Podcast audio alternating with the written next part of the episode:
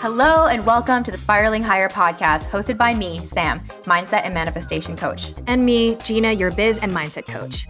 We're here to support you on your spiritual journey by bringing you intimate and raw conversations about healing, manifestation, consciousness, and spirituality. We hope this podcast makes you feel less alone as you become aware of your patterns and limiting beliefs to uplevel your life, manifest like a boss, and together, spiral higher.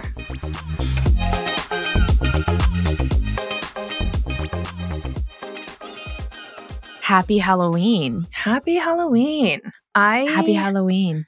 actually hate Halloween. I I don't- don't. I really do. I don't like being scared. I don't like scary movies. I only like Halloween now because of Emmeline, because she likes going. Mm. Um, but even her, she doesn't want to go into any scary houses or, or the ones that have really creepy decorations. So, yeah, until I had her, I, I just, I'm not a Halloween person. That's it's so not. funny. Halloween used to be, I think, my favorite holiday, not because I like spooky stuff, but I found that um, I lived in a really like southern subdivision where it was like there was a really great homeowners association and we had like hay bale rides and like adults dressed up and like it was like a group event to go Yes. trick or treating around the block and it was a super safe area i never really thought about that as a kid but it's so crazy i was watching these videos last night and it was on um last week tonight with john oliver Mm. and he was basically making fun of all of these police force videos basically warning people about halloween and it was really funny but also the messaging was so strange the messaging was like make sure that you just don't go into someone's house that you don't know like don't invite kids into your house and i was watching it and i was like wait did they say stuff like this when i was a kid because like i don't remember us being afraid of trick-or-treating but i know the world has changed Yeah, no, I don't think they said that before either because I grew up in really, really small towns and we just like my parents never even knew where I was. I would just like leave the house and I would just come back. And so, because one of the towns I lived in, there was only one street. Like the main street was Mhm. like maybe two blocks. And at the end of that was a school. And at the other end of it was a highway. So that was kind of it. There wasn't a lot of places for you to go. But I definitely don't think that narrative was out until until more recent years. yeah like i had this moment when i was watching those those funny ads and i was like wait i didn't think of trick-or-treating as dangerous like am Yeah. i just so sheltered but also i'll never forget this when i was living in new york city between the ages of 18 and 20 i actually was a babysitter for these like rich kids on the upper east side and i babysat them like maybe i don't know three times but one of the times was like right before halloween and I said, Oh my gosh, what are you guys going to dress up as for Halloween? And they were like really excitedly telling me about their costume. And then I said, Are you going to go trick or treating? And they were like, What's that? and I was like, What? What? So, and then I was like, It makes sense. You guys live in New York City. I don't. I don't even know what your trick or treating version would look like. Yeah. I so um, weird. it's actually funny because nowadays what the weird thing is is having homemade things to give out. Like if somebody packages Mm, that's kind something, of creepy. you're you just throw it out right away. there are Oh some God. places that do that. One of the houses we went hit up a few years ago, they were giving out apples from their yard. No. And I was like, yeah, we're not going to have this one. And some of them would package like cookies, or I think one of them gave us, you know, like the fruit leathers. They're kind of like dried fruit Mhm, things. mhm. They gave us like some of that. Um, yeah, we threw all of that out. Oh my god, that's actually so funny. That that's so creepy. But also just looking beyond this from like a I don't know, like an expanded social sociological perspective, it is so weird that we like get kids to buy into this idea of wanting to desire candy. It's like Mm. it's very corporate, capitalist, profit driven. It's kind of creepy. Like what are why are we doing that? Like why are we handing out like really sugary stuff that's bad for children's brains? I know. I mean, I think for kids though, it's I mean, I guess at Emmeline's age now it is kind of about the candy, but it's more about the friends. It's more about the experience of going out there and staying up late and seeing all the costumes. It reminds me of like movies. Like I remember watching Shrek with Emmeline Mhm. and there's so many inappropriate jokes in there, but as a kid when you're watching it, you're totally not picking up on that. And so it reminds me of that where I think we as adults were like, yeah, they're just promoting candy and sugar. But I think to the kids, they feel more, I think, connected to, at least my kid, more connected Well- to the experience. And she Of Up course, until- you don't. But that's a thing. It, it's an it's insidious when you're a kid. You don't know that you're being programmed to Totally. like desire that, right? But Yeah. I was for me, it was about the candy. I don't know what you're talking about. Like I would go home and we were like trading stuff. It was like, okay, like you want the Kit Kat? Well, here I go. I've got the good bar. It was like That was later for me. That was more like in, I would say, like grade five and up for me, I think is when that more started. Emmeline's definitely into the trading candy, I think now because she's in grade three. But up until she was, I think, three years old, she didn't even know what the candy was. We would go trick or treating and she thought like the containers were like rattles and like instruments. She would just get all the candy, come home, and then we would just take the candy and she completely forgot about it. so even lollipops, Ah. she thought they were like wands. So I was like, it's a magic wand. and then eventually she knew what it was and now she loves it. So That's so funny. I was legitimately obsessed with the candy and I was like, I was like a little druggy, like going to get my supplies like from people's doorsteps. Like I felt like I needed to collect the most amount. And it was almost like a competition, like who could get the best stuff. yeah, for Because sure. yeah. There's some houses where you walk away and you're like, oh, that was really crappy. Well, some like I give away like the full size bars.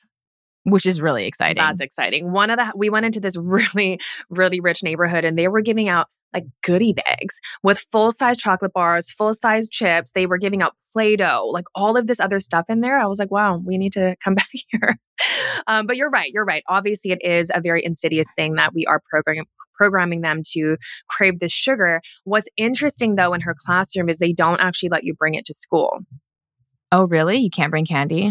I mean, some classrooms do. They'll say one item a day, but her classroom this year said none at all, which is kind of disappointing, but also kind of good.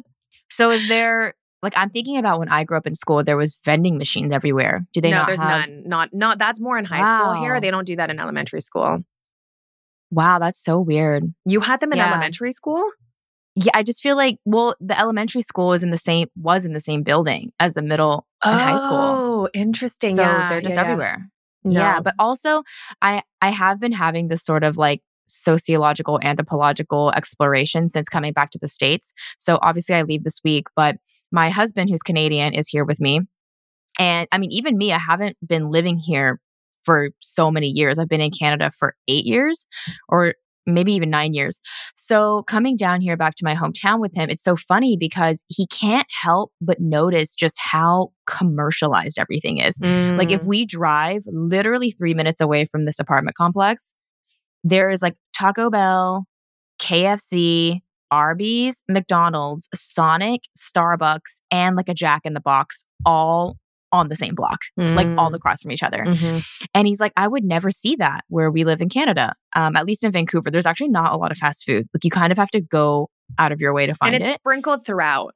it's sprinkled yeah like it's it's not just going to be like a whole like haven of fast food joints Yeah. but we keep driving around and then the other day he noticed whoa like what's that and i was like i don't i don't know i've never even noticed that building and it was a cigarette drive through What? like l- literally the sign on the side was cigarette outlet low prices and then there was a car literally in the drive through kind of like you would at like a bank or something or even a drive through at a restaurant and someone was literally handing him like a little paper bag with assuming cigarettes inside I've never heard of that. No even me even me i'd never heard of that because he's like that's so weird that you grew up with businesses and establishments like that.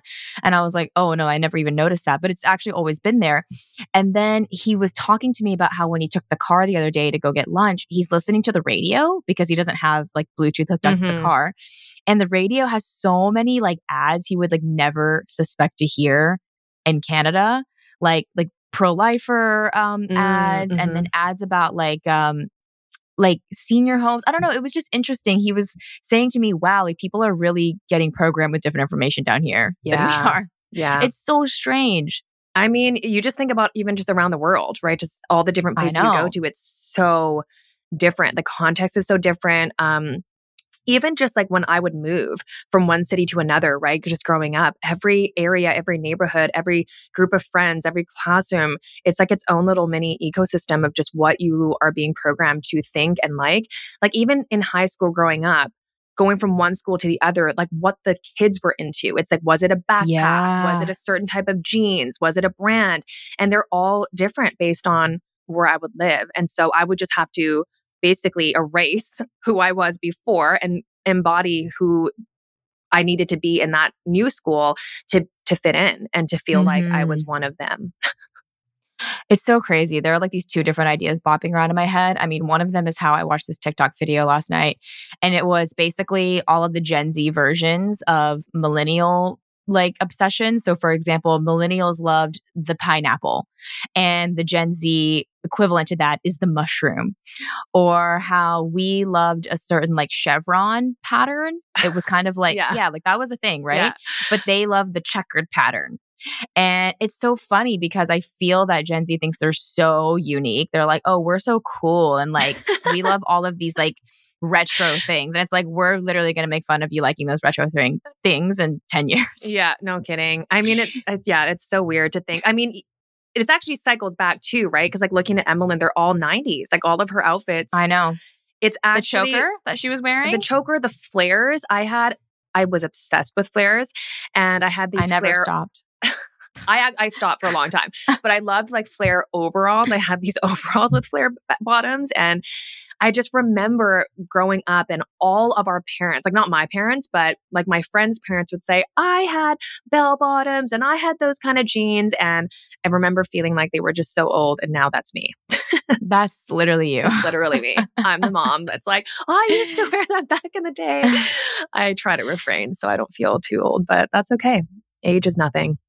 Age is really nothing. But the other thing it's been really bringing up for me is this concept of the authentic self, because we talk about that a lot. And I yeah. think everyone's talking about that, right? And it's kind of shelling forth this idea that there is like one inherent like teeny tiny russian doll version of you like if we like unpack all of the masks and like cultural conditioning and there's like this pure version of you inside that's like that's the true you and i'm kind of realizing that's not really true because the true me could actually be the exploration of one of my masks, right? Like even like Halloween, right? We're literally dressing up and putting on masks and like putting on outfits, but that's still us. Like we're exploring ourselves through that discovery mm-hmm. or that expression. And I think for so long, I was like really startled about how conditioned I was. Like I, I, like you said, who really are we without this conditioning? Like can we even function in the world? Probably not. But I thought to myself that I wanted to become the like purest version of myself that was not conditioned. It's like mm. I don't mm. want to be like the version of me that was like raised in America, the version of me that was Korean. I just like what am I like without all those systems of thought and those beliefs? And I searched for a really long time like trying to find that like core me. And I'm realizing that it's not real. Like I am me when I am exploring who knows what it means to be Canadian. I am me when I go on a trip and I'm suddenly inspired by that and it like influences my style choices. Like that is me. Like mm-hmm. me is being is there along all of the cultural explorations of the things I've been programmed to receive and engage with. And this idea of trying to find like a pure, unconditioned me, it's just I can only find it in meditation. And that's like not how I live my life 23 hours of the day. And you're not designed to, right? I yeah. think I think it goes back to the conversations we've had before about how there is in the spiritual world this yeah, this tendency to desire a version of you that's like pure spirit. Yeah, it's, like it's purity. But, yeah, but you're you're human. Like you're human, and it reminds me a lot of. Um, I've talked to a lot of parents, and obviously read a lot of parenting things, and um, there's this like feeling of when your kid is growing up, like you're losing them, right? Like they're they're mm. changing and they're shifting. Um, like even this year, it's the first year that she doesn't want to only trick or treat with us. Like she wants to go with her friends, and so that's an adjustment. And there's a part of it where you feel like, like I said, you're losing them. Mm. But I heard someone say that it's them the whole way through. Even when she's 50, yes. it's still her. Yes. When she's 20, it's still her. When she gets married, it's still her. When she doesn't want to trick or treat with me, that's still her. You know, that she's still in there. So it reminds me a lot of what you were just saying that when we are in a good mood and we're happy and we're vibrant and when we're sad or when we're in pain, we're that's still us. We're still in there. Mhm. Yeah. It's so crazy. I literally just learned like last month that I'm still me when I'm upset because yeah I I sort of had this belief that I was only me or I was like the true me when I was like at peace or like in joy or happy and expressive but then I would experience obviously duality, the opposite. I would experience the opposite of joy. I would experience darkness and I'd be like, oh, like this isn't me. This isn't me. And I was realizing through that language how much I was rejecting myself and like a lot of parts of my life experience. Like life is both. Life is dancing between the light and the dark. And anytime I would experience darkness, I'm just like, oh, that's not me. That's not me. And then I would also isolate myself because I was like, I don't want people to think that this is me, mm. like, because I don't like this version of me. And so there was a lot of shadow work that had to go into that. And um, it's funny because the reason why I wanted to record this before the month of October was over is because remember when we had that numerology reading with Joy and she was like, Octobers are very significant. They yes. basically provide as um, like teaser trailers for the remainder of the next year. Like mm-hmm. what happens in October is a sneak peek into your following year. And I think that naturally led me to develop a low key fear of Octobers. I was a bit like, oh my God, like I have to make sure that October is like really good as if I was like securing my fortune yeah. for the next year. So, no different this year than previous years. I did the same thing. I was like, okay, October is going to be amazing. Like you know how of a good how good of a mood I was in before I left uh, Vancouver preparing for October which was like the start of my nomading three months. And I had all of these intentions. I had all of these desirable experiences that I wanted to co create. And then, like, one week into October, like, I just started like hardcore crashing because it was a lot of energy in order for me to get ready to move. As soon as I got to Tennessee, it was like meeting up with like friends and family. And my body was like, I'm so tired, time change. And so for like a week, I was just so low and I was freaking out because I was like, oh no, like, is this like a sign of like what's to come in 2024? Like, I have to turn this October around. So I was experiencing all this resistance, obviously, to what is because I'm like, no, no, no, this October can't be like this. I have to turn it around. Then, so funny, Joy actually commented on one of my story posts, and it was like something really sweet, like, festive, have a happy festive October to you. Remember that what happens in October is, you know, a beautiful symbol of what's to come. Like, you're in a seven month, and a seven month is the month of spirituality. And I thought about it when she messaged me because I was like, that's so weird. I've been thinking about her actually all month so far. So I messaged back and I said, Oh, thank you so much. I've actually been a little bit nervous because October hasn't been going as planned. and then she messaged back saying, Don't be afraid. October can also provide us insight into the challenges that might come up next year so that we can get ahead of them. And that reframe just changed everything for me. I mean, we literally are living in worlds that are created by our thoughts, so we can change them with a new thought. And suddenly, what I was fearing so desperately, I began to embrace. And then October became the month that I really, I really was there for myself when mm-hmm. I didn't mm-hmm. feel good. And I had to reverse also the narrative that I wasn't myself as I was going through it. Yeah. And I started treating myself like, no, this is still you. Because I'm I started to imagine like if you had come up to me and you were in a really bad mood and I was like, this isn't you. Like, who talk are you? talk, talk, to me when Gina comes back. Like, yeah. no, that is Gina just feeling down. Like that is Gina feeling tired. And so I stopped rejecting myself. I like really started just kind of like loving the experience of taking care of myself, which I know you also can parallel. But suddenly at the end of October, because this is the last day of October, I can see that I had the exact month I was supposed to have. And if that was a teaser into my next year, I have made peace with that. I'm like, okay, maybe next year will be about noticing when I am feeling a moment of darkness and to include that as part of my life experience rather than to exclude that. And I also found that in doing this, my life felt so much more, it felt more alive, right? Like I felt like it was okay to participate with the darkness, which kind of reminds me of um, Xavier's episode. Mm. Remember, like mm. there's something about having that darkness like kind of have its way with you. And I kind of like it felt like rolling around in mud. I was like, okay, like we're just going to do this and it's going to be messy, but let's have fun with it. And so, yeah, that was my October. Yeah, I feel like you're not fighting with what is. I think that's yeah. what is always the suffering part. And I think what I can hear so clearly is when you're saying, like, oh, that's not me, that's not me. It's not that it's not you, it's just we're rejecting and not accepting that part of us. And that's why we're like, nope, that's not me. We don't even want to claim it, right? That'd be like, I don't know, having a kid and the kid's going crazy in the mall and you're like, that's not my kid. that's literally, kid. literally. Yeah. And you're rejecting that person from being you or being a part of you. And I think that's what hurts so much, right? It's not mm-hmm. that you're mm-hmm. in a bad mood, it's that you're not okay with being in that state. And that inside 100%. of our bodies does not feel good because it's like, all I need is for you to see me and accept me, but all you're doing is hoping for me to go away. And I feel like this past month, what I see from the outside for you is October was the month of, yeah, you like really listening to yourself, loving yourself, accepting yourself, having these breakthroughs, resting. Like that's what I see. And that's going to hopefully be duplicating for all of next year. And that was very much the same narrative as me.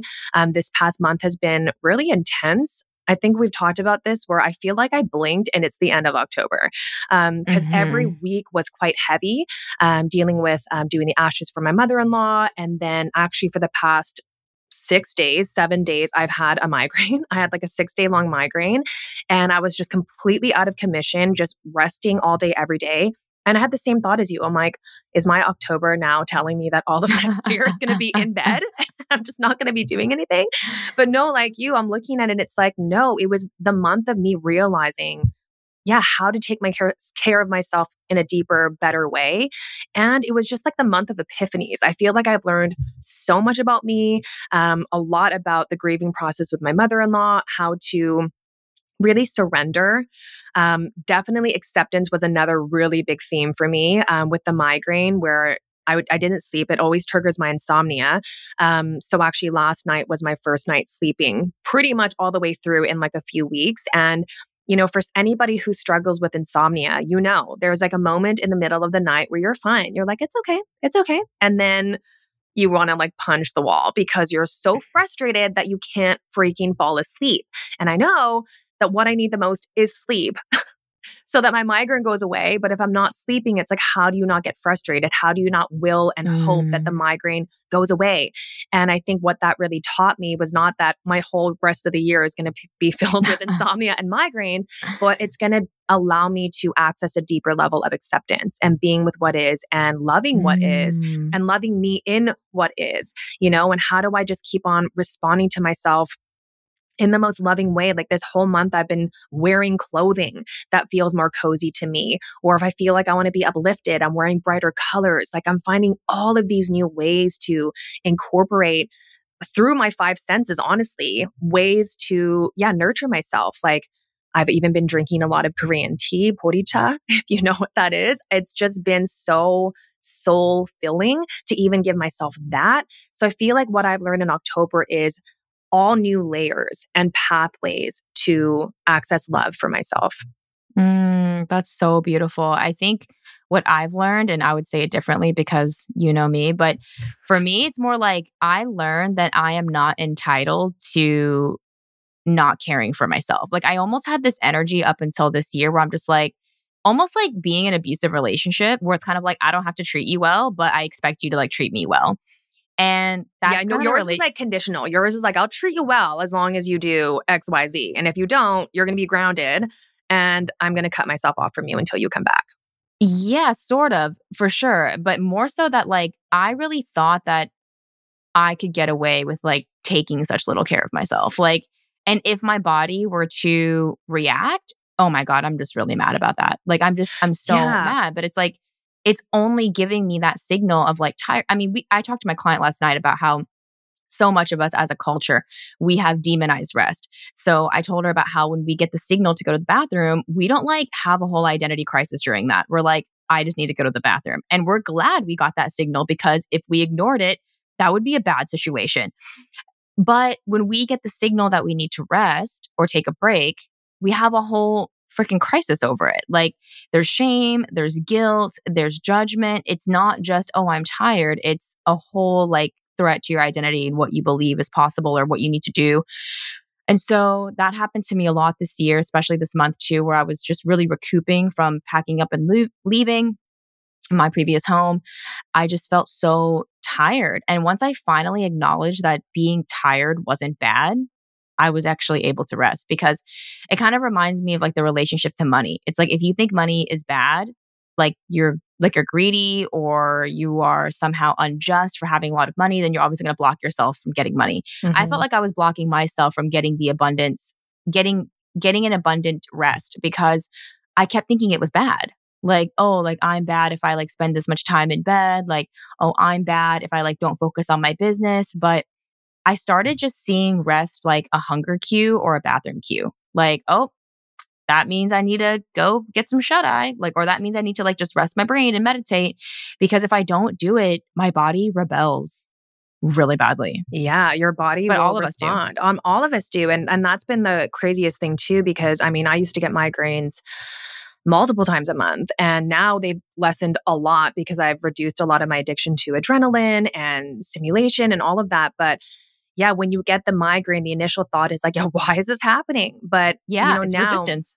It is resistance. And I think now I, we've talked about this a lot over the past few weeks is the connection to my body and the communication lines between me and my body are so open now. I can hear mm. it talking to me so clearly. So in my case with the migraine, I actually talk to the migraine. I know that sounds yeah, weird, but I talk to it all the time and I'm like, "Hey, what's up?" And mm. you can hear it say, I was thinking too much, or this was too much today, or all of this planning, I just need a rest. It's not even like it's getting mad at me. It's more just very clear. Oh, okay, you need to shut down and go off of line because I've been using you too much. It's very much like, it's so funny. My daughter comes home from school and she's like, It's so weird. My ankles hurt. I'm like, Yeah, probably because you were doing 14 cartwheels in a row and jumping off of like the highest point of like the playground. And it makes sense. And so, again, that's her body telling her, I'm overused. My your ankle hurts because Literally. we used it too much.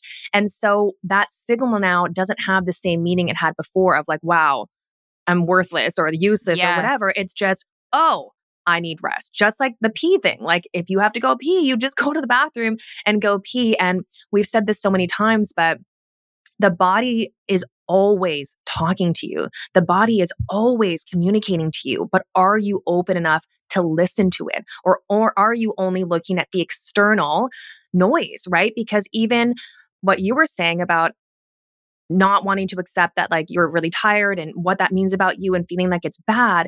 It's also we're listening to what other people think of us when we're resting, right? It's like, well, what happens if I cancel this meeting? What happens if I have to reschedule this podcast recording? Now we're also worried about what the other person is thinking about us, which ultimately obviously boils down to what we think of ourselves. But mm-hmm. there's just so many layers. And I think when you remove that and you just prioritize you and you, Mm-hmm. At the end of the day, everybody else wins. And yeah, it goes back to that Xavier episode too of like being okay with being the villain. I'm a hundred percent okay with looking like the quote unquote villain for canceling if it's in honor of taking care of me, because otherwise, then I'm only the villain to myself by not taking care of me. And I refuse to let myself down in that way and ignore and ignore that communication signal from my body.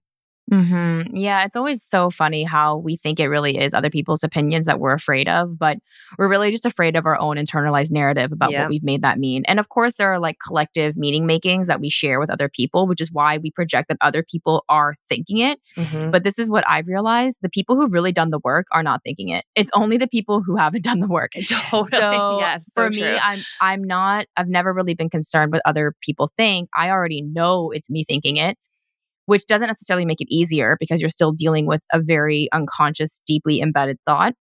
But that has been the past couple months for me where I am undoing the narrative that rest is anything other than a bodily need. And this past month was when I realized that honoring my body is actually honoring divine intelligence, God, universe, because it has a divine order. Like the body is very intelligent. It is not ever acting out of alignment. It is only ever trying to seek balance. It's like it's like water trying to find its flow in a river. It's like even if there's like boulders and stuff, the water will still try to move around it. I feel like that's my body. Mm-hmm. And I am the boulders. Like I am literally in my mind creating blockades and resistance towards the healing because if my body tells me by giving me like scratchy feelings behind my eyes or like a heaviness in my chest, it's literally saying, this is too much. I need to take a break.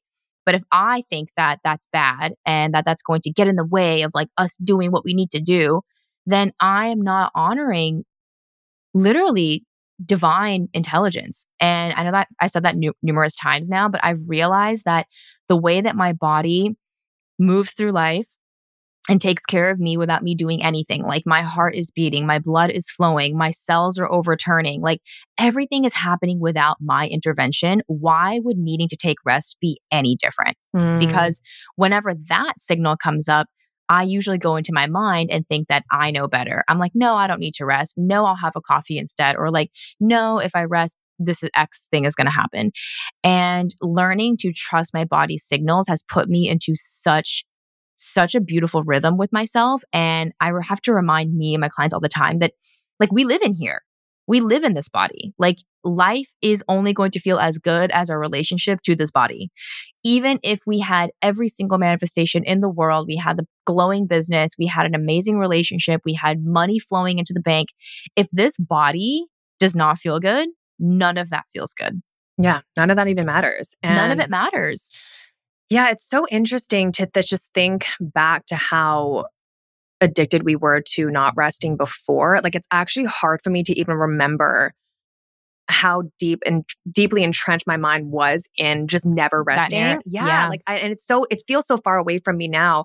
Um but we still kind of fall into it sometimes, right? Because I think mine is not necessarily that I care what people think, but it's what I said to you before. Like if I have to cancel a podcast recording because I'm not feeling well, it's like, it's not that I think you think something bad about me because you're literally telling me, like, let's take a break. But it's like, I feel bad for like the loss of the experience that you're not having anymore, which is like so funny because again, that would be. But we just reschedule. Well, that's the thing. We just reschedule and we just do it later. Like there really is no loss. And that's all. It's a just, scarcity mindset. It's totally scarcity. And it is going back to our suffering episode. It's me trying to carry like your suffering and making that my responsibility. But you can handle that on your own. You can handle whatever disappointment you have about not recording on your own. That's not for me to carry or handle.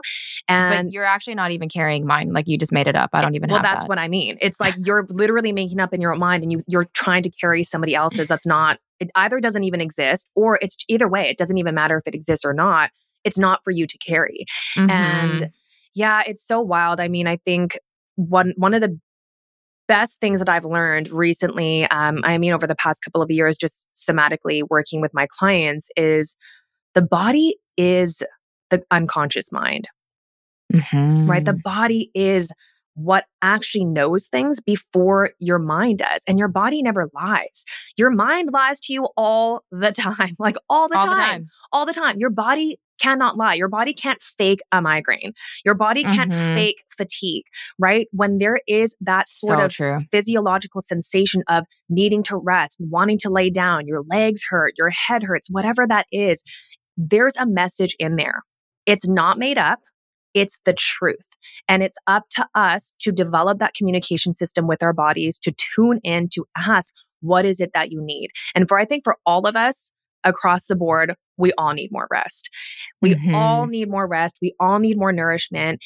I mean, you just think about like a, a phone. We've talked about this too, or like a laptop. I opened my laptop and it was dead this morning. So I had to plug it in right away. I'm not mad at my computer for having to charge it. I understand that that is what's going to help it to work optimally.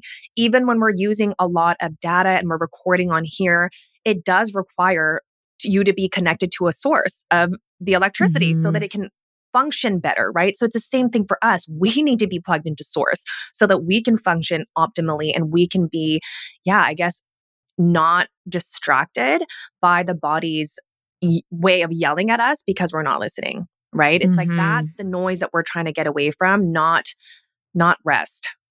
Yeah, exactly.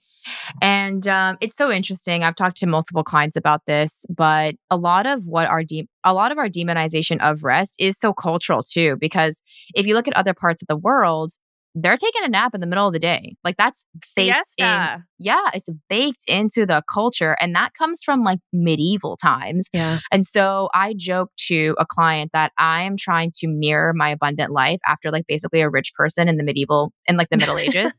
Because a rich person in the medieval ages, like even if they were like a successful entrepreneur, like they worked like four hours. Yeah. Literally. Like like they opened their co- shoe cobbler store for like four hours and then like drank wine and like had a big feast. Like that was literally normal life. Obviously, they had slaves and all that kind of stuff. And I'm not trying to get into a conversation about that, but I'm just saying that there was a there was a more naturally aligned mm, rhythm to work. I feel that they mirrored more like animals because if you look at animals, they're literally resting all the time. All the time. I feel like I mean, they rest I, when they need to. Bottom line. Not even. Like they're literally, unless they're expending energy for a purpose, they are always resting. I look at animals. I mean, I have a dog and I'm literally observing him all the time. I'm like, you do nothing. You literally just lay there all day. And you look at gorillas, which we obviously evolved from. This is, this is not a radical thought. This is science. Like they are literally just chilling all the time. And so I've kind of like remembered that I'm an animal this month. And I'm like, oh, yeah, like I have the same needs as other mammals. Like, why would I think I'm like a superhuman? Mm. Which is a whole nother story. a whole other story. That's what but you would I, be for Halloween is superhuman. yeah, I mean, I think that I think that we do sell this idea, especially in the West, that like you can basically like hack being human. Yeah. It's, we even call it biohacking, right? Yeah. There are people who are obsessed with like optimizing the human condition, which basically is just perfectionism. hmm It's like, how can I literally ascend anything that I believe to be subhuman? And I think that one of those things is being tired like being tired is somehow considered subhuman and yeah. not just part of being human. Yeah, we're trying to kind of like build on top of the human experience and like almost like I don't know I, what I'm envisioning is like having like an old flooring or something and instead of like ripping out the old flooring you're just like trying to go on top of it to create something else and it feels like we're trying to do that sometimes with just trying to change our natural physiology just for what? For more profit, for more productivity, mm-hmm. for what? Is that really what's best for us? And it reminds me of that quote that you shared a long time ago about moving at the speed of nature. You know, when yes. you go into a forest walk and you see the trees, like there's this one tree right outside of my window that's like lost all its leaves and it's not any less of a tree. That's just part of its journey as a tree that the leaves fall off and then they come back on, you know? And I think one theme that you and I have been talking about a lot is how our bodies are always seeking coherence, right? Between mm-hmm. your body, your mind, your heart, your nervous system is always trying to come back to homeostasis. It's always trying to be coherent. But most of the time, we're operating like a car that has four wheels all going in different directions. And that's why we feel all of this frenetic energy. That's why we feel so stressed out all the time. When those wheels are all going in the same direction, that's when we feel like we're in alignment. That's when we feel we're, you know, that's when I think we feel connected to source. We feel it connected to ourselves. And I think when you understand that when you feel bad, quote unquote, when you're feeling tired, headaches, whatever kind of physical symptoms you're getting, that's not your body like rejecting you or going against you or failing you. I think sometimes mm-hmm. people think that, you know, like, why is my body doing this to me? That's just your body trying to get back to balance. That's mm-hmm. actually your body healing itself and trying to guide itself back to resting because that's what it needs to offset whatever else you've gone through. You know, the past few weeks have been very busy for both of us, you and I both. We've both traveled. I mean, you've traveled a lot more than I have, just airplane wise, but um, it was still to my body. My body doesn't know that I haven't been on an airplane or not. It just knows that it's stress and I've been doing a lot. So following that week, I had this huge migraine where I was literally just in bed all day. And instead of thinking, oh my gosh, my body's going against me, betraying me, it's like, wow, my body is so wise that this is what it knows it needs to do in order to come back into balance. It's trying to get those wheels going in the same direction. And the more that I try to push my vehicle, my body to just keep going anyway, the more that the wheels continue to get out of whack, right? So just allowing that time for the wheels to all come back into coherence, spending the time to rest, not rushing it either, right? Because that's another layer of it, trying to hope and wish and push away the migraine just creates even more resistance. So again, it just goes back to that acceptance piece that if your pendulum is swinging from being in a very high active state and now it's kind of going back into a rest state, trusting that, wow, my body is so wise that it's doing it for me. It's not, it's not like a phone that has to wait to be plugged in, right? It just plugs itself in and you just get to allow that recharge to happen and instead of like unplugging it over and over.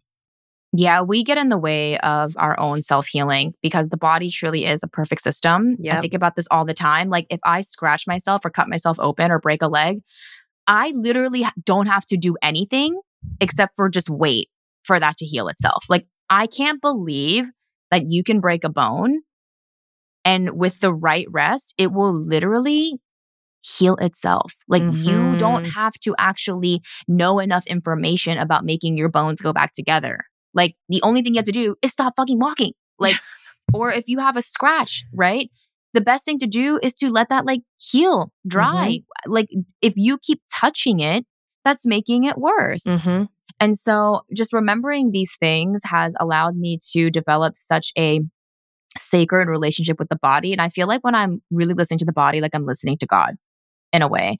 Because yeah, absolutely. I am, because the body is God. Like it is nature, like it is creation. And so it has a divine wisdom that my mind can't in a million years compete with. Mm. And I think the problem with our society is that we're so disconnected from the body and we are identified with the mind. Mhm. And so we experience a signal a signal from the body and then we have a story about that, which keeps us from actually tending to the signal coming from the body. yeah. And so I have been divorcing myself from so many stories about what my body is doing or not doing. I used to flip the F out every single time I was bloated. I hated that feeling and I was like, how do I stop this? Now I'm just like, I guess that's just what the body is doing So, like, I don't know, balance out the amount of sodium or something in my body. Like everything is intelligent whether it's Mhm. bloating, needing to go to the bathroom, needing to go to rest, everything is seeking harmony within my own body. And if I can align my mind to believe that, then I'm winning because I'm no longer in resistance to what is and creating a life that actually mirrors the relationship and response I have to my own body has felt truly abundant because the abundant thing for me is not running my systems into the ground so that I can like like you said maximize profits. It's wait, the abundance is being able to take a break and then just resume when I feel better Yes. because abundance for me is not what I create. Abundance for me is how I feel. yes. And I find that so many of us are like, oh, I don't want to rest because I want to get everything done. Yeah, so that you can rest. exactly. It's so backwards. So it's like, just take the break now because that's what you want. And then you can actually pursue all of those things without scarcity because you got the rest. Because I find that people do this thing where they're like, I need to take, I need to do all of these things quickly, quickly, quickly so that I can relax afterwards, so that I have time to relax. yeah. But it's like you could just relax now and then you won't feel the rush and the anxiety during those tasks. You can actually probably do them a lot faster, a lot more efficiently. And that takes experience. I didn't believe that initially, but now I'm like, oh, okay, like I can feel when things start to feel hard again. You you know what I mean? Like I start opening my emails and I'm like, um, I've, this feels hard. Like and it's and it's an easy thing, right? But I know it's only feeling hard because I'm tired. And so then I take a little resty rest and then I come back and all of a sudden everything's really easy again. I know how to read and type and send emails. it's amazing. Yes, you know how because that's the thing. It's not a skill level situation. It's not because you're not No. skilled to write the email. There's something in your body that's like, this is too much for me. It's not It's because you can't do it. It's just too much. And that's the thing. I think, you know, we we spend so much time budgeting our money and timing like our schedule and planning all of these things, but we are not budgeting our energy. And that is I our know. most most important and I was going to say lucrative, but that's not even the right word. It's it's just the most important currency over anything else, right? But Energy over TBH, everything it else. does it does end up becoming lucrative because if you know how to budget your energy, well, energy Yeah. is what turns into things that you end up exchanging for money. Totally. Um, I just didn't want to use that word because it sounds too close to like productivity and like maximizing profit, but lucrative even in just your relationships, right? Lucrative in the Mm. experience of even going to the forest and walking and actually being able to receive the benefits of being in nature. Like that's lucrative or abundant for me, right? And so I think once you start to really kind of start analyzing how are you budgeting your energy? You know, you and I talked about this past this past week too about how there's a lot of things that I spend my energy on that I am not clocking in to my budget. There's a lot of things that I do in my day that I'm not using, like, I'm not thinking about it as an energetic output. And so at the end of the day, it's like, why am I so tired? Because in my mind, I'm only clocking in like the work things, right? But I'm not clocking in the other interactions. Um, even going with Emmeline to a field trip for school, in my mind, that's fun, but that's still an energetic expense. There's still energy being like expended there. And I need to clock that in to make sure that my body is not doing too much. And so when you think about budgeting your money, I just would love to welcome everybody into starting to budget their energy, you know, because a lot of us are using an energetic credit card, right? We're mm. just putting it on the credit card and we're like, oh, I'll rest later. But in the end, you end up in millions of dollars in debt or a lot of hours of rest in debt and it'll come back with a vengeance, right? Instead of a collector calling you, you're paying interest on that. Totally. Your body's mm. going to be calling you and it's going to shut down. And so, are you overspending your energy? Are you in a deficit? Are you spending from debt in your energy? And if so, obviously you can listen to this episode and hopefully things will start to adjust. But even in that, I will say for both you and I, it has felt worse to start resting more in the beginning. It almost got worse before it got better because once your body and a nervous system perspective starts to actually notice, okay, she's allowing us to rest, it almost wants to like store rest because again it's trying to catch up of that deficit right? It's the same thing as when you start paying off that debt it's like yeah that $100 payment is great but you you can see that there's so much more to pay back. Luckily our bodies don't function the same way as actual debt right? Um, it's amazing how a few nights of good rest and just this week of you taking care of yourself how much that can actually impact that energetic deficit. You know it's it doesn't work dollar for dollar thankfully. Um, it really just is nurturing our bodies and responding to the calls of our bodies and that's really enough. And trusting that your body knows what to do. You know your body knows what to do more than your mind because I think we always want to do quick fixes. You and I have talked about that too, that we try to take these shortcuts thinking that it's going to get us somewhere faster. But those quick fixes actually end up costing you more. It costs you 100%. way more. And in an effort to like save time, you spend more energy and more of your body's functioning. Um, and that to me is much more expensive than any profit I'm going to be losing.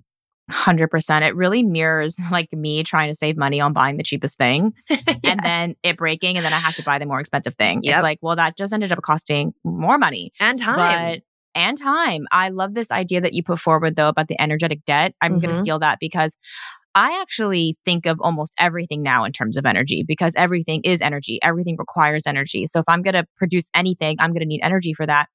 And being in an energetic debt position is the worst position you can be in mm-hmm. because mm-hmm. you don't have the valuable currency you need to be able to take any action in your life. And so that's, I've started just prioritizing, um, like paying off my energetic credit card so that I can actually do the things that matter to me. Because if I'm in energetic debt, I literally, I feel so weighed down. Mm-hmm. I mean, mm-hmm. consider financial debt. It feels like you have no freedom. Yeah. Right. People, you're so freaked out. So when I'm in energetic debt, there is no book being written. There is no podcast being recorded. There is no clients being helped. There are no walks being taken outside, right? There's no joyful experience that's happening until I'm out of debt. And so I have been seeing my rest not as a, I think I said this to you in a voice note, but I've noticed that my language sounds like, oh, I can't do, I don't feel like doing anything, or mm-hmm. like, oh man, I feel so tired. And then I like go take a nap, but there's like so much resistance there. Mm-hmm. So now I've actually started changing my language and saying, I want to rest. So that I'm actually, the action is actually aligned with a desire mm. instead of the opposition of a desire and it allows me to like sink into that experience more because I think a lot of us rest a bit like begrudgingly. We're like, oh, like I really need to get this thing done, but like I'm so tired. So like, ugh, I have to go like rest my eyes or something. And then we're like resisting it. And then we're like not even sleeping when we meaning when we're meaning to rest. And so for me now, I'm like, no, I I want to go do this. Like I want to go lay down. And it feels good to really accept and embrace that experience. And then I always come back way better. Mm, yeah, I love resting now. Um, I think, especially over the past, I would say for sure six months, but over the past year, it's been such a priority for me to have that alone time. I'm such a crab hermit where I just like to be alone a lot to disconnect from all of that stimulation and um, just even conversations with people. Um, I like to have that, yeah, rest and recharge time for myself. And for me, it just feels like it really does feel like an inner mother like that feels really good to me right like when i when i get to receive that kind of motherly nurturing and someone to advocate for my rest that feels really good to me so i love saying to me, myself like i'm going to give you rest you know we're, we're going to go to bed because that's going to really feel good to you and even this week you and i have been saying a lot that feels good to my body that feels good to my body. Like mm-hmm. yesterday, we were supposed to have a call. You had a headache, and I said, We're not going to have the call. And you were like, Okay, thank you. That feels really good to my body.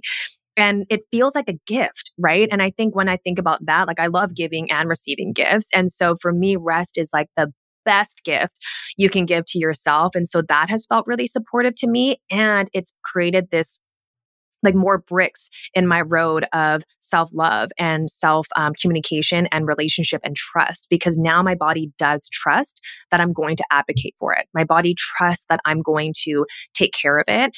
And I trust that I'm going to be able to take care of it, right? Because before I, definitely had an identity where I didn't know how to take care of myself. I wasn't good at it. I didn't know how to talk to my body. That's been quite interesting. Obviously, as a somatic coach, all of my work is really baked into listening and communicating with our bodies and tuning into what our body is telling us. But I remember before, like, I never knew what the hell my body was saying. I didn't even know what that even meant to be connected to your body. I'm like, I am connected to my body. I'm in it. Right. But to mm, actually, you were in to, your head. I was in my head. And in so many of my coaching sessions, it's like, what do you feel? And when you ask somebody what they feel in their body, they go right to what they're thinking in their head. Right. Instead of saying, oh, I'm feeling you know, tension in my stomach or in my throat or in my back. They're like, well, I think that mm-hmm. blah, blah, blah, mm-hmm. blah. So it's so interesting that it's, we as a society, we, we're not used to checking in with our bodies. We're only used to checking in with our, when, with our minds. And so if this practice feels kind of clunky to you, you're not alone. That's totally normal. Um, but you can start to just get curious of, yeah, what am I feeling sensationally in my body? Like, do my legs feel weak? Do they feel strong? Like, actually just tune in again to those senses and just start there and see, yeah, see what comes up because it's incredible in some of these sessions, especially inside of the Unlayered Self. We've been coaching our wonderful members inside of that program. And it's been so beautiful to see all of the revelations that they've had simply by starting to develop a conversation with their bodies. Hey, spiralers, we found something that we could not wait to tell you about. We have got for you some spiritual tea. Actually, it's not tea at all, but it is our new favorite meditation app, Superhuman. We're literally obsessed with this. I love it because, unlike other meditation apps we've used before, it has meditations you can do as you go about your day, not just when you're sitting or lying down. My favorite are the getting ready ones that are about 20 minutes long with affirmations that you can listen to as you start your morning or the midday pep talks, which are only two or three minutes long. And they even have specific tracks for moms. Yeah, there's so many options. And I really like how these meditations are aimed at helping you tap into the emotions of what you want to attract. Mm-hmm. They're accompanied with really moving, motivational musical tracks, and they're just not boring. They don't just ask you to sit there and try to clear your mind. Instead, I feel like I'm in my own music video and I'm tuning into the frequency of my future self. Yeah, I actually feel like I'm in my own movie when I'm listening to them. I know, me too, especially when I'm doing the walking ones. There's like mm-hmm. specific walking ones where Mimi's voice, who actually voices all of the tracks, she's like, and as you walk into your future, I literally feel like I'm commanding this energy. And that's the entire point of the meditation is to really tune into a higher frequency. And so with our code, you can try the Superhuman app with one free month in addition to their trial offer of two complimentary weeks. That's six entire free weeks to tune into the frequency of your highest timeline. so abundant. We want you to try it for yourself and let us know what you think because you have absolutely nothing to lose. And you can redeem your free six weeks of the Superhuman app now by clicking the link in our show notes and using the code spiraling higher with no spaces. We know you're going to love this one, and we feel confident that your vibrations are going to spiral higher. Yeah. I mean, like you said, it's always talking to us. And I think, you know, my journey was that I just hated all sensations. Like yeah. I would just prefer to be kind of numb. Mm-hmm. But then that feeling started to become really unbearable too. Yeah. So I definitely deal with like dissociative tendencies. Um, like if something feels like too much, it's not a conscious choice, but my body's like, we're out of here. And mm-hmm. like, I just leave and occupy my mind and I can talk and talk and talk circles around anyone, but I'm not making contact with the sensations. And so it has been wildly, um, it has been a wildly courageous journey for me to like inhabit my own body because I do sometimes feel really uncomfortable and I'm like, wow, this is why I used to leave. Mm-hmm. And sometimes I still do, and I don't really have control over it. So what I'm working on right now is just like widening like my tolerance for something that feels really uncomfortable. Yeah. But also understanding, like weaving that with the understanding that the uncomfortable thing is only happening because I have a need that's not being met. Mm-hmm. And so learning to meet the need rather than like trying to understand like what this means about me that I'm feeling this really has like nipped that um, overthinking in the bud because I would just think, think, think so long about why I felt tired instead of just solving the problem, which is just yeah. getting the rest. Well, that reminds me of if I was at your house and I was feeling sick and you're like, why are you feeling sick? What's wrong with you? Why are you sick? Why is that happening? Why is that? That would be so annoying. that would be so frustrating for the person who's sick and literally just wants to rest. If someone's incessantly asking you why this is happening, but that's often what we're doing to ourselves. And to your point about the window of tolerance, I mean, I will also add that for some people, it it is necessary to numb because again that's your body's way of being in balance right because whatever is happening is too much for you the way that you're processing it or the way that you're experiencing it and so in a lot of ways that too is the intelligence of the body balancing for you so it is tolerable. But of course, the goal is to increase that window of tolerance so that you are able to be with whatever's happening with a lot of understanding and compassion and being able to accept it and be with, be with it in the way that it's presenting itself to you.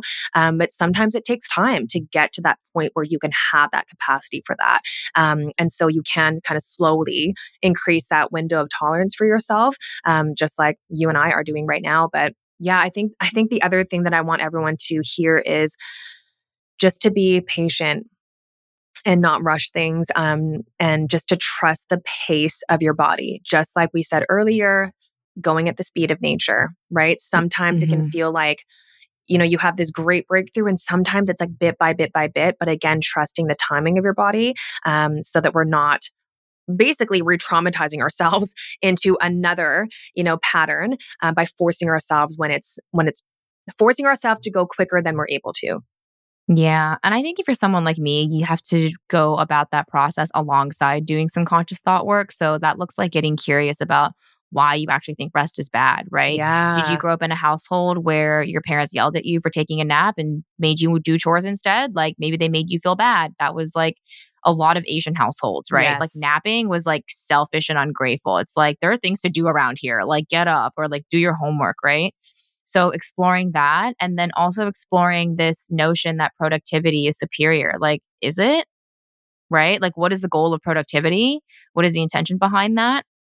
Is what you are seeking at the end of your productivity the ability to rest? Okay, interesting. Why do you believe you actually need to earn your rest? Mm-hmm. Right? We mm-hmm. don't earn bathroom breaks.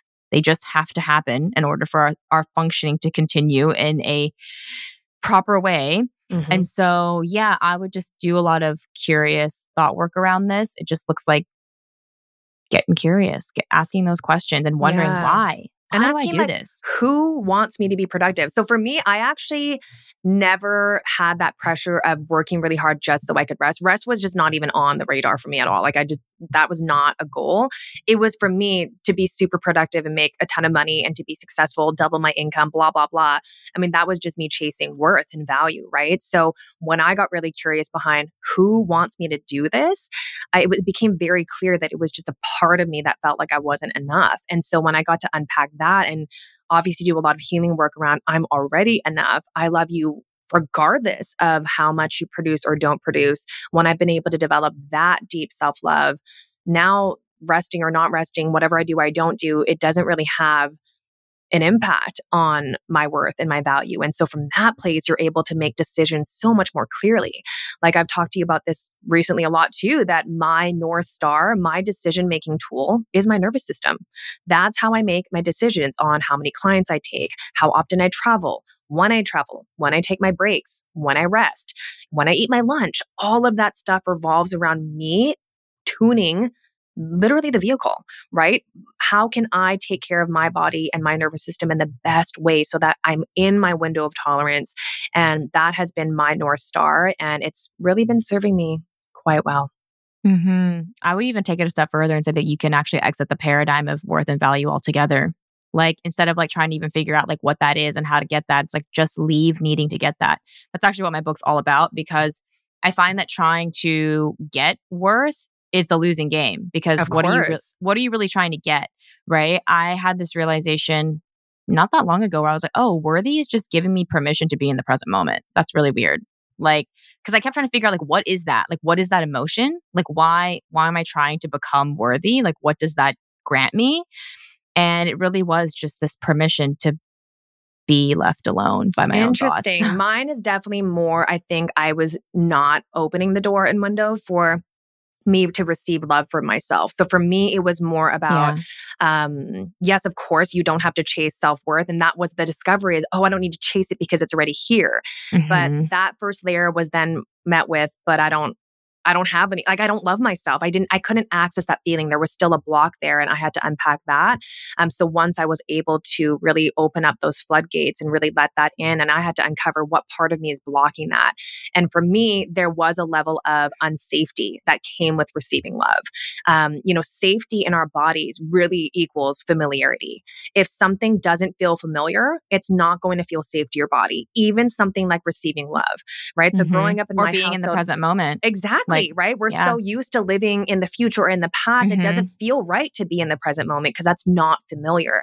And so once I got to unpack that, it was like, oh, okay, so I just get to introduce me to receiving love so that it becomes more familiar, right? Now receiving love from myself, saying positive things about myself, even when you say positive things to me, that actually feels more comfortable than it did a few months ago simply because I've exposed myself to it. So a lot of it is like also exposure therapy, even just for like the self love thing and the rest, right? We have to create that level of safety and familiarity now, um, step by step, bit by bit. And that has been, that's been my journey. hmm Yeah, like not seeing the rest as dangerous anymore. Because I think a lot of us saw it as the threat Yes. to our productivity, which is the key to our self worth, right? Yeah. But once you untangle all of these knots, you're like, oh, those were never related. No. and And thank rest is God. actually Like, what a relief. Yeah. Yeah. And let's just say, I mean, you talked about the car, right? It's so funny because the way to maintain the value of the car would be to actually continue to get it checked and updated and change the oil and like Yeah. not drive it into the ground. like that would actually help you maintain the worth. So it's just funny because I don't know. I found And that an interesting doing parallel. the things that aren't necessarily just the bare minimum, right? Yeah, of course, get an oil change and put gas in, right? But will you wash your car? Will you like shine the windows? Will you shine the wheels? Like if we were to actually nurture ourselves extra on top of just the bare minimum, like you said, the value of the car would actually be greater. You know, when you're buying a used vehicle, when you meet an owner who's like, oh, like I used to wash it like every day and I used to do this and that, there's just a level of trust that you have that the, the car is going to be in better condition. But yeah, what if we did that for ourselves instead of waiting until we're breaking down and having like a complete shutdown to rest? Like, what if you did that before you needed it? You know, I think we're so used to just waiting for the wheel to fall off before we replaced it. And now it's about can we take care of the wheel to, I guess, increase the longevity of it? Um, yeah. So I think a lot of people, especially moms, I'll say for sure, a lot of my mom friends, like we just wait until we are bouncing off the walls with anger and frustration and rage. And then that's when we'll be like, okay, I need a day off. You know, Mm-hmm. that's when It- we'll say, I need help. Yeah, and that's also mirrored too by the Western world healthcare system. It's very like, let's treat the symptoms, Yeah. um, not let's take care of preventing the cause. Mm-hmm. And so, yeah, I think there's there's so many factors at play here that contribute to this worldview and lifestyle.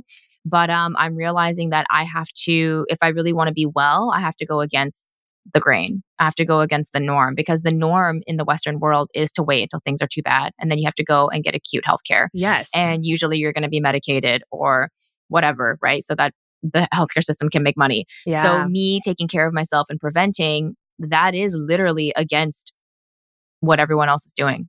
But go with your grain, right? That's the whole thing, right? Is go with your body because even you and me, like our bodies are very different. And sometimes we're hanging out and you need to eat and I don't, or right. So, like, even in that, like, a lot of times, um, I don't know, sometimes I will be starving, not now, but before it'd be like I'd be really hungry, but the person that I'm with is not. So I'm like, oh, I'll just wait. Right. Like we ignore our body cues even then. Um, but I think now it's just all about, yeah, going against everyone else's grain, but going with your grain and finding out what that is. And that is a trial and error process. I know one of our members inside of the Unlayered Self too is, you know, just trying to figure out like what feels good. I remember her saying that um, she was resting and she was kind of chilling out, watching a show she really wanted to watch, just kind of resting on her couch, but that also didn't feel good. And we had a whole discussion about that, that sometimes it just takes time to learn, right? Just like a baby. Sometimes you're like, do you want a diaper change? Do you want a cuddle? Do you need to nap? And sometimes it takes a little bit of time for us to figure out what is the signal from my body telling me. Um, and so if you're kind of noticing that, okay, resting also doesn't feel good, that's also sometimes part of it is just learning again what is the language of my body and doing a little bit of trial and error um, to meet the need. You know i don't give up the first time i try to give sam advice and it doesn't work or whatever if it doesn't land it's like then i just keep on we just keep on talking right? So um, how can you offer yourself that same um, kind of support that just is you're, that you're willing to take the time to get to know yourself well enough to know what kind of rest you need in every given moment Mm-hmm. And I think one of the final things I'll say is that if rest feels bad, it's only because you have a conflicting thought that goes against it.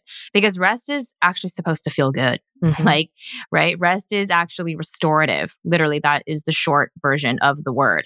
And so if it doesn't feel that way and you're competing with yourself or fighting yourself against it, you're really just fighting up up against a thought that says that it's bad. So my call to action for all of you listening is to ask yourself, why do I think rest is bad? Or why do I think productivity is good? Right? These questions are going to eventually get you down to the root of what is causing the resistance to what you so very need. Yeah, you're right. The perspective is really important because even when I was coming off of my adrenaline addiction, um, I did feel terrible. It was very much a detox of my body that felt very much like coming off of drugs because my body was so used to getting these hits of adrenaline and dopamine and it wasn't getting it. Even though I was resting a lot, it still felt really terrible because of the come off of that, right? That that drop off. But when I thought about what was actually happening, it actually did feel good. Even though my body felt really tired and exhausted, what felt really good to me was knowing that my body was adjusting, right? So it actually mm. did feel good, even though it felt physiologically maybe worse, right? Um, energetically, I knew what was happening and that my body was shifting, even with my migraine. Like my migraine was so painful, and all I was doing was resting. So it didn't necessarily feel good, but what felt good was knowing that my body was coming back to coherence. You know, I, mm-hmm. I even mm-hmm. said to you in that voice note, I can literally feel my body inching towards like back into um, coming out of that energetic deficit and energetic debt. So, yeah, hopefully this episode was helpful. Um, we would love to, as always, hear your takeaways and um, your any epiphanies or any added anything you want to add to this conversation please share with us inside of the community. Get to know some other conscious friends in there. Um, our last community call was so good. So so so powerful Oh, I love everyone who comes to the community calls. And we have new members each month. We have some regular veterans who've been coming since I think March or April since we started. Yeah.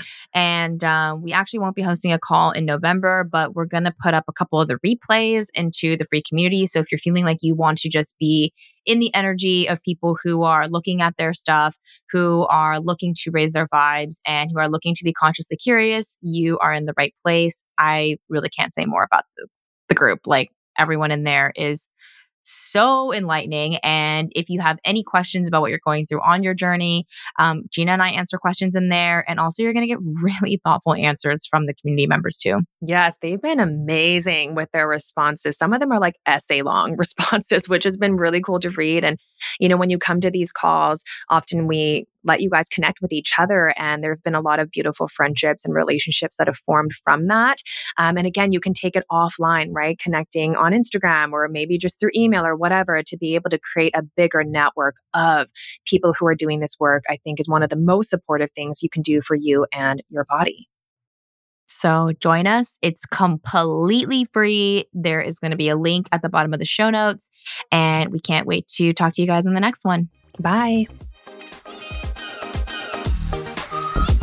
Thank you so much for listening to this honest conversation. We hope it brought you peace, clarity, and a little bit further along your spiritual journey. If you loved this episode, it would mean the world to us if you left us a five star rating and a review so we can bring you more conscious conversations, spiritual topics, and guests. And we lovingly invite you to join our free Spiraling Higher community by clicking the link in the show notes to continue this healing dialogue and share with us how this episode impacted you. Come on in, introduce yourself, and meet your conscious besties in a safe space for healing conversations between us and other like minded people on their healing journey. Here's to spiraling higher.